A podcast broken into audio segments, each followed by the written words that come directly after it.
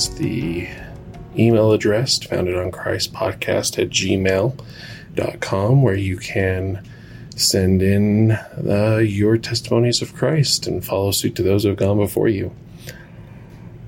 Um, so I'm going to shift a little bit here from my original plans, as this is, uh, for most of us, this should be the 4th of July weekend. Uh, this is the time where we get to celebrate uh, the birth of America. Happy birthday, America.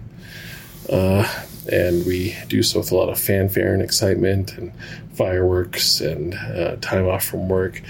And uh, I had in mind kind of a different message for today.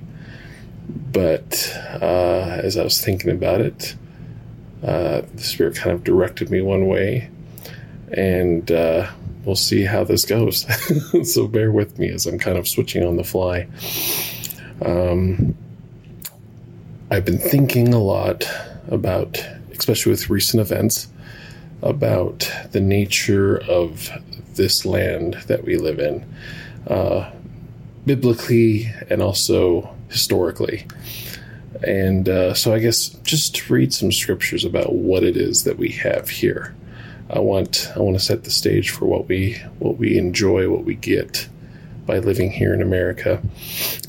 Ether chapter 2 verse 7 and 8 and the lord would not suffer that they should stop beyond the sea in the wilderness but he would that they should come forth even unto the land of promise which was choice above all other lands, which the Lord God had preserved for a righteous people. And he had sworn in his wrath unto the brother of Jared that whoso should possess this land of promise from the time henceforth and forever should serve him, the true and only God, or they should be swept off when the fullness of his wrath should come upon them. Second Nephi chapter 1. Uh, we're going to start in verse 5. but he said, Notwithstanding our afflictions, we have obtained a land of promise, a land which is choice above all other lands, a land which the Lord God had Lord God hath covenanted with me should be a land for the inheritance of my seed. Yea, Lord hath covenanted this land unto me and my children forever, and also unto those who should be led out of other countries by the hand of the Lord.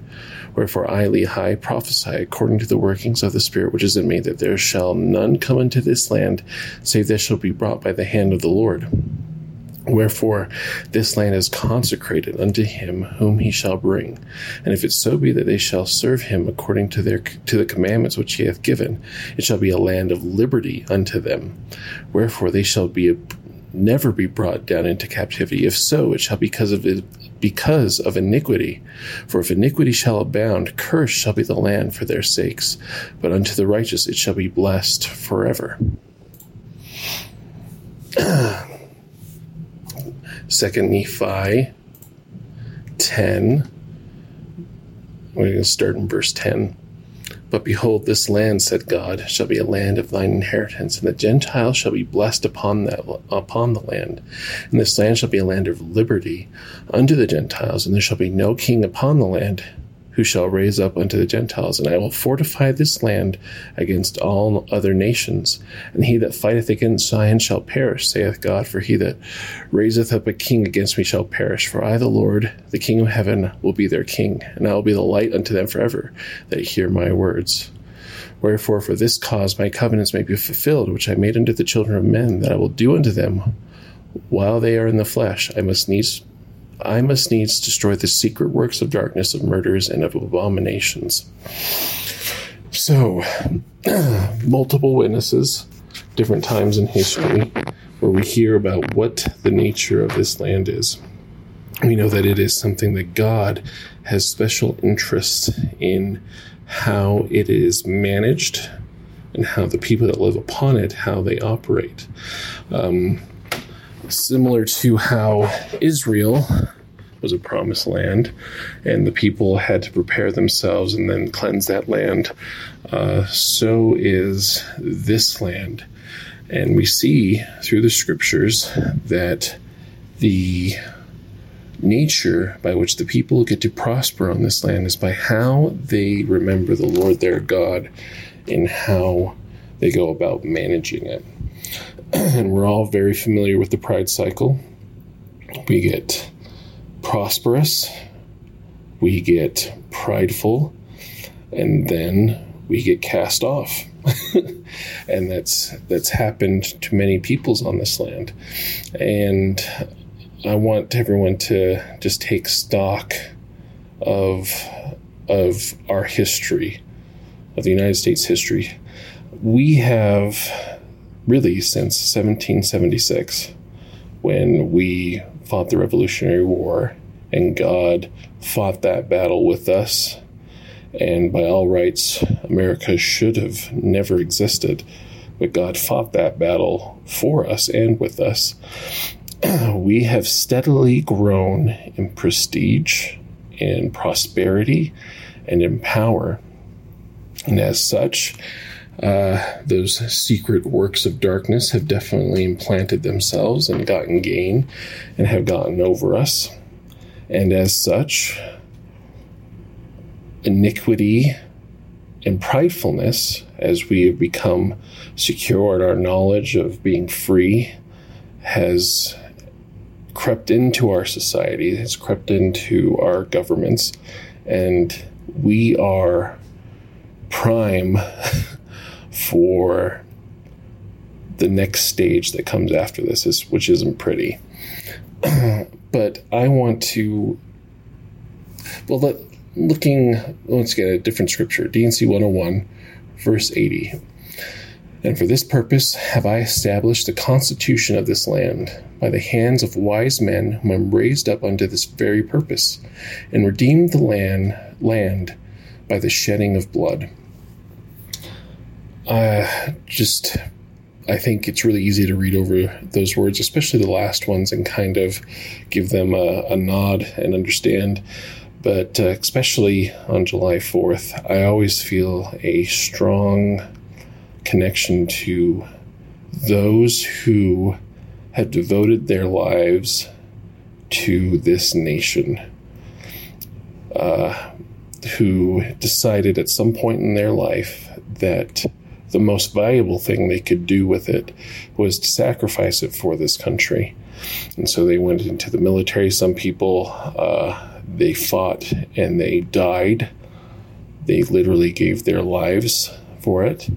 Others went and fought and returned home scarred spiritually to the point that their way of living was forever affected, and many people still do but it is it is a great inheritance we have received from all of these many people. And i want to recognize the beauty and the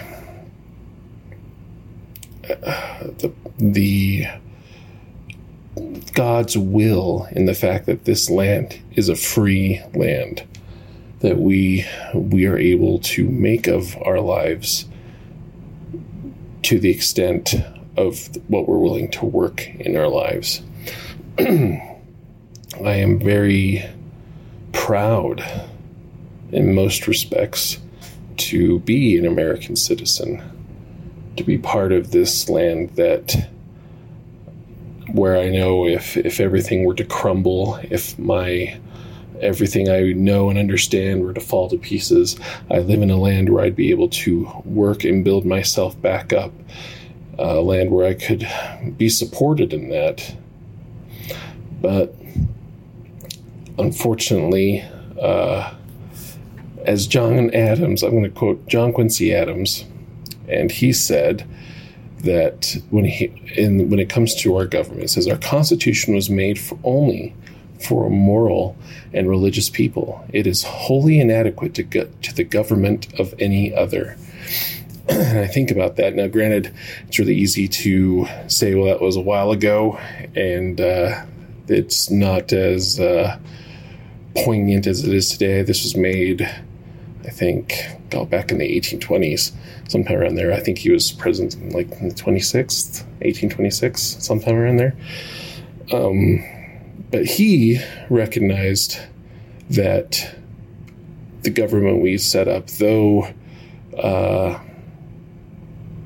good for the time, though working as it has, was wholly inadequate for people who did not desire to be good and moral in of themselves. And I would say he said religious here, meaning that there is a required element of a higher deity at play to make this all make sense. and I think anybody who's been paying attention over the last decade can notice the reasons why. There are a lot of great and good causes out there, and it's really easy to get lost in the woods on that. But with God at the helm, all things become clear. I was uh, talking yesterday with somebody about a current event, and they said something to the effect of they don't think that this particular issue should ever be legislated, that it should be left up to people.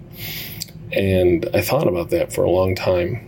And I think as I, you know, first rejecting it, uh, I agreed, but I recognize that in the state that we're in, we no longer fall into this category of a moral or religious people at large here in the United States. And so, as such, we are looking for legis- legislation, we're looking for laws and rules in almost every aspect of everything because we've lost the moral compass that governed and kept the the law sustained. It was the foundation, the bedrock. And so, my message, you know, on this July 4th weekend is for all of us to remember what it is that we have here. Why do we have it? And to be grateful to the true source of freedom that's who's sacrificed his children for what it is, who has sustained his children in protecting it and who will, when the time is appropriate, allow the hardships that he has promised to come to come. And not to say that the righteous will be spared, but those that are listening and paying attention, I believe, will be led and will be directed according to the Spirit to how to navigate those situations. For all of us, there is cause always to repent. Where are we missing Christ in our lives? Where are we out on the loop? Maybe in regards to this nation, where it is where is it that we need to repent on how we enact and put forth what we believe about our government, about this land. the world and its solutions will never be able to solve the problems of this nation. They are fully and uh, forcefully issues of eternal significance that only the Lord Jesus Christ and our Father in heaven have the power to correct and course correct. And it comes by the will of the people it says in Mosiah, when the time comes that the, the more part of the people desire wickedness and iniquity, then you'll be cast off. And talking about the people turning from righteousness like a dog to its own vomit, to be very uh, efficacious, be very forceful in that analogy. I love this country. I love the principles that it stands for. Uh, I almost a lot of people know this, but I almost uh, enlisted myself in the Air Force at one point. I uh, was thinking about it heavily. I never really pushed it farther, but I had a desire to be the be a sheepdog for this country. I had a desire to show my love and appreciation for what it was made of, with blood, sweat, and tears, if need be. As such, I still believe in it. I still hope in it in the people. And I believe that the the natural laws that we instilled in the beginning will be saved and will be a guiding principle for when the kingdom of God is set up on the earth in preparation for the Savior to come. I can't say everything, you know, what I know, everything that will be happening. But I, I promise there will be a return, and it will probably come through a lot of humbling of the people that live here.